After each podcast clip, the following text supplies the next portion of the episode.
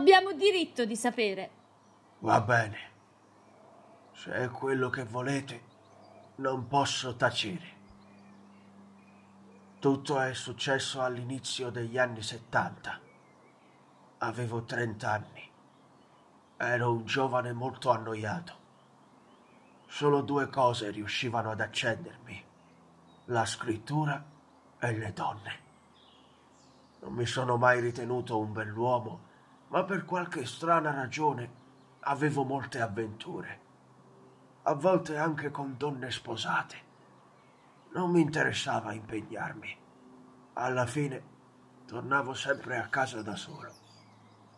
Mi mettevo davanti alla scrivania, prendevo il foglio e la penna e cominciavo a scrivere, cullando il sogno di fare della scrittura la mia vita.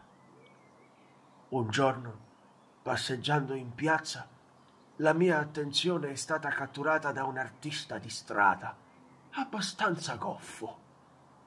Aveva uno sfondo di cartone con scritto Il grande Vinicio.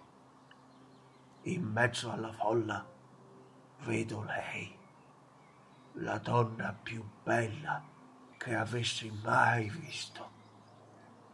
Aveva lunghi capelli biondi e un viso perfetto, due occhi malinconici.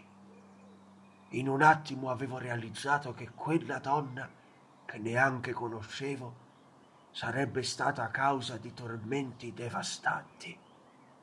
Fra tutte le donne che avevo incontrato, nessuna mi aveva fatto tremare al solo sguardo. Ero deciso a conoscerla. Mi avvicinai a lei e senza prudenza mi presentai. Lei si sorprese, ma mi sorrise. Si chiamava Flora. In quel momento entrambi avevamo perso di vista lo spettacolo dell'artista di strada. Vinicio però in quel momento aveva bisogno di due volontari. Tuttora non capisco perché chiamò proprio noi ci accompagnò al centro dello spazio e cominciò a dimenarsi con degli strani attrezzi. Io e Flora ridevamo insieme al resto del pubblico. Da quel momento ci vedemmo tutti i giorni. Le facevo leggere i miei racconti, le parlavo dei miei progetti e poi le domandavo continuamente della sua vita.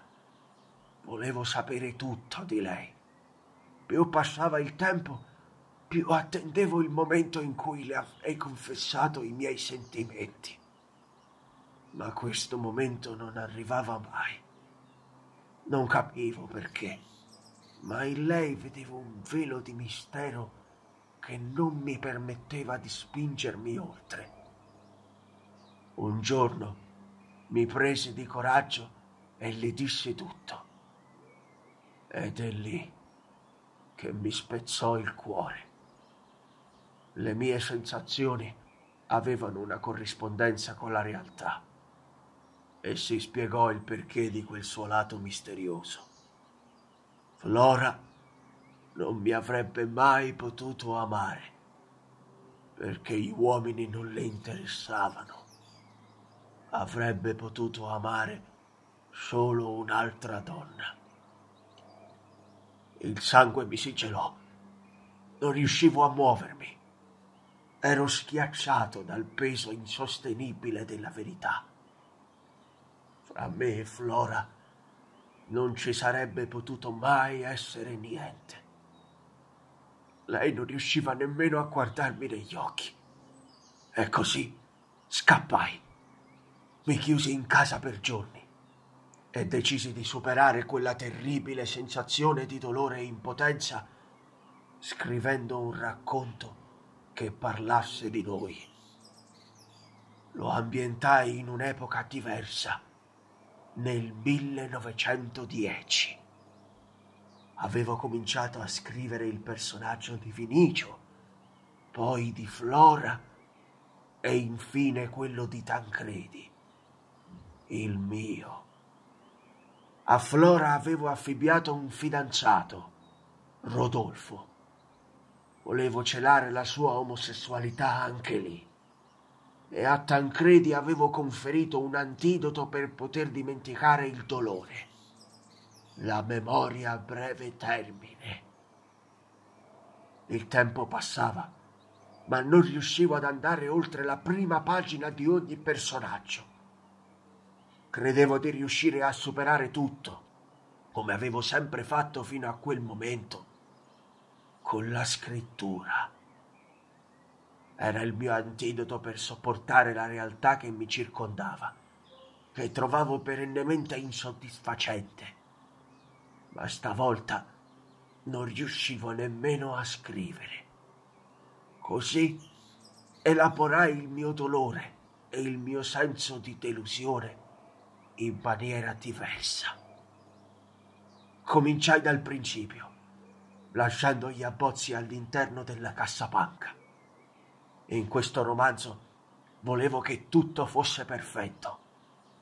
Io e Flora dovevamo essere felici, ricchi e invidiati da tutti. Anche Vinicio doveva essere un grande artista. Finì il racconto in poche settimane. Avevo scritto il mio primo romanzo lo feci leggere a una piccola casa editrice che lo pubblicò poco dopo. Ma da quel momento mi sentii talmente svuotato che decisi di non scrivere mai più. Chiusi la cassapanca con i vostri abbozzi e con tutti gli oggetti che utilizzavo per scrivere e lasciai quella casa, quella stanza. Dopo aver incontrato Tancredi, mi sono preso di coraggio e ho riletto il romanzo e mi sono reso conto di una cosa inaspettata. I personaggi sono boriosi, altezzosi, negativi, insomma, perfetti. Ho creato un mondo nefasto privo di difetti e per questo terribile. Purtroppo sono loro i personaggi completi del romanzo di Poco Sole. Voi siete rimasti degli abbozzi e non potete immaginare quanto me ne stia pentendo. Quindi noi non siamo nessuno. Ma io ho scoperto di essere attratta dalle donne nonostante lei non lo avesse scritto nel mio abbozzo. Evidentemente i personaggi contengono la loro natura ancor prima di essere stati scritti. Ma cosa succederà quando tutto tornerà come prima? Probabilmente ogni personaggio tornerà nella pagina scritta. Quindi noi torneremo ad essere degli esseri inconsistenti. Mi dispiace, non volevo che finisse così. Non vogliamo tornare in un racconto incompleto. Ci deve essere un modo per impedirlo. Adesso è tutto chiaro. Già.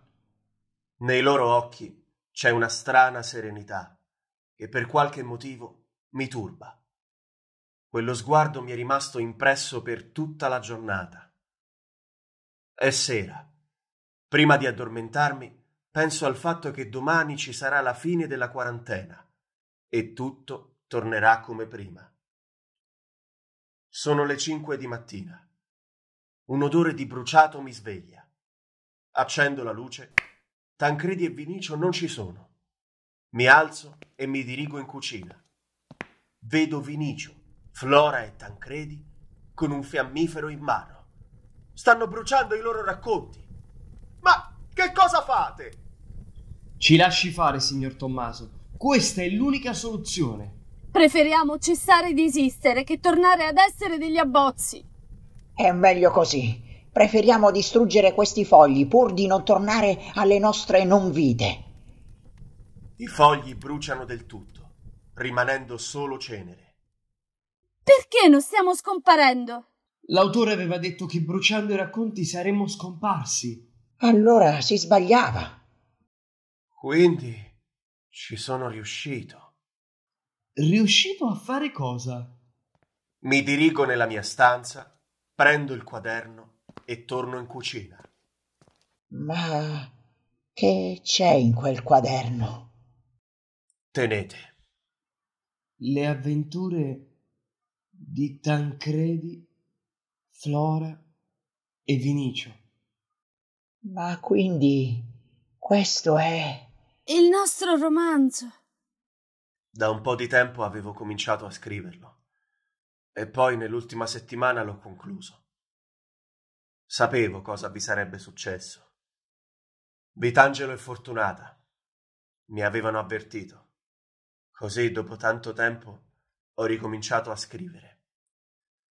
Adesso avete una storia completa. Avete vissuto un'avventura straordinaria. Io non ho fatto altro che trascriverla. Resterete sempre insieme ad Anna Karenina, a Joseph K., a Vitangelo Moscarda e a tutti gli altri personaggi letterari che avete incontrato. Per sempre. Signor Tommaso, non sappiamo cosa dire. Ci ha donato la vita. Tu sei il nostro vero scrittore. Si avvicinano. Ci abbracciamo. Mi dicono che saranno con me tutte le volte che rileggerò la loro storia. E mentre restiamo abbracciati, dalla finestra si scorge l'alba. Apro il quaderno e lentamente Tancredi, Flora e Vinicio scompaiono.